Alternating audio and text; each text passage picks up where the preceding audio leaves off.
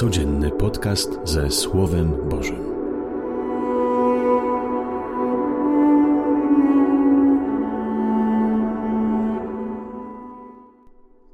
Z Ewangelii według świętego Mateusza. Jezus powiedział do swoich uczniów: Nie sądźcie, że przyszedłem znieść prawo albo proroków. Nie przyszedłem znieść, ale wypełnić. Zaprawdę bowiem powiadam wam, dopóki niebo i ziemia nie przeminą, ani jedna jota, ani jedna kreska nie zmieni się w prawie, a się wszystko spełni. Ktokolwiek więc zniósłby jedno z tych przykazań, choćby najmniejszych, i uczyłby tak ludzi, ten będzie najmniejszy w Królestwie Niebieskim. A kto je wypełnia i uczy wypełniać, ten będzie wielki w Królestwie Niebieskim. Oto słowo Pańskie. Chwała Tobie, Chryste. Najpierw, kochani, osadźmy dzisiejszą perykopę w odpowiednim miejscu. Pamiętajmy, że czytamy dzisiaj Ewangelię Mateusza, rozdział 5, 17 werset, ale w piątym rozdziale, pierwszy werset, Jezus wychodzi na górę, a pamiętajmy, że Mateusz pisze dla wspólnoty żydowskiej, więc ma dużo przenośni, więc Jezus, który wchodzi na górę, siada i zaczyna mówić błogosławieństwa, czyli Mateusz jakby pokazuje, że Jezus jest nowym Mojżeszem, tym, który daje prawo, tylko że Mojżesz był człowiekiem, a Jezus Chrystus jest Bogiem, jest nauczycielem, jest Chrystusem. I kiedy Jezus wychodzi na tę górę, daje osiem błogosławieństw. To jest nowe prawo, dzisiaj Pan Jezus powie, ktokolwiek więc zniósłby jedno z tych przekazań, choćby najmniejszych, te błogosławieństwa, porównując z tymi przykazaniami Starego Testamentu, które są tysiące, kim one są? One są małe, te przykazania, ale ktokolwiek więc zniósłby jedno z tych przykazań, choćby najmniejszych, będzie najmniejszy w Królestwie Niebieskim. O co chodzi w tych błogosławieństwach?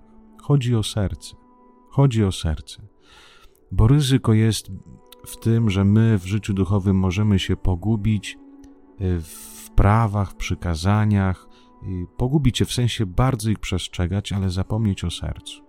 Zawsze, kiedy w Starym Testamencie prorocy napominali swój lud, że mam dość już tych kadzideł, mam dość już tych waszych śpiewów, tych liturgii, ja chcę serce z ciała, ja chcę was, prawdziwego serca.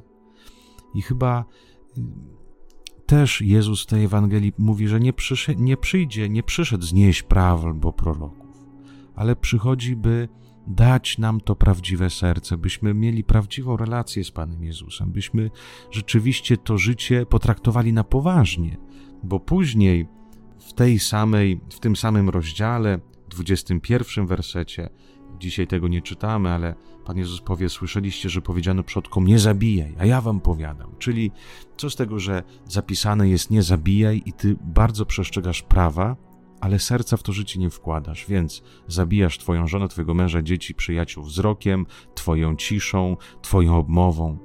Rozumiecie, można rzeczywiście żyć według prawa, nie odchodzić na lewo i na prawo, ale być człowiekiem chłodnym, być człowiekiem oddalonym od drugiego, być człowiekiem znieczulonym na drugiego. Tak, i, i co jeszcze gorzej, kiedy człowiek żyje według prawa bez serca, bez serca, to czuje się sprawiedliwy.